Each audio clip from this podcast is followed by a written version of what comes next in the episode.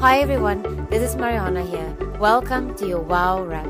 If I think about a tree, I think about life, fruitfulness, food to eat, strength, durability, shade for rest and protection.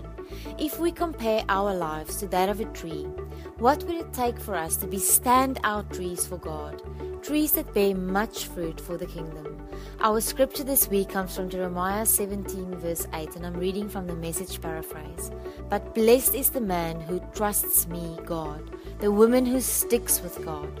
They're like trees replanted in Eden, putting down roots near the rivers. Never a worry through the hottest of summers. Never dropping a leaf, serene and calm through droughts, bearing fresh fruit every season.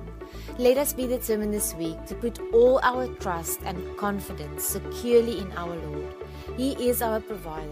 He is all-sufficient and will provide in all of our needs. One thing I'm convinced of, He is faithful. He will never leave or forsake us.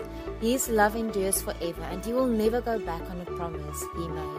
He is our beginning and end. He is everlasting, powerful, and amazing. The light of our hearts, our hope, our place of rest, and His plans for us are so, so good. Let's be trees with our roots planted firmly in the Word of God. Let's study and be good learners of God's Word. Let's apply His teaching and direction to our lives daily. The only way that we as trees can provide shade and bear much fruit to bless those around us is by first spending quality time with our Father. This involves submitting everything to Him and obeying His direction and instructions for our lives.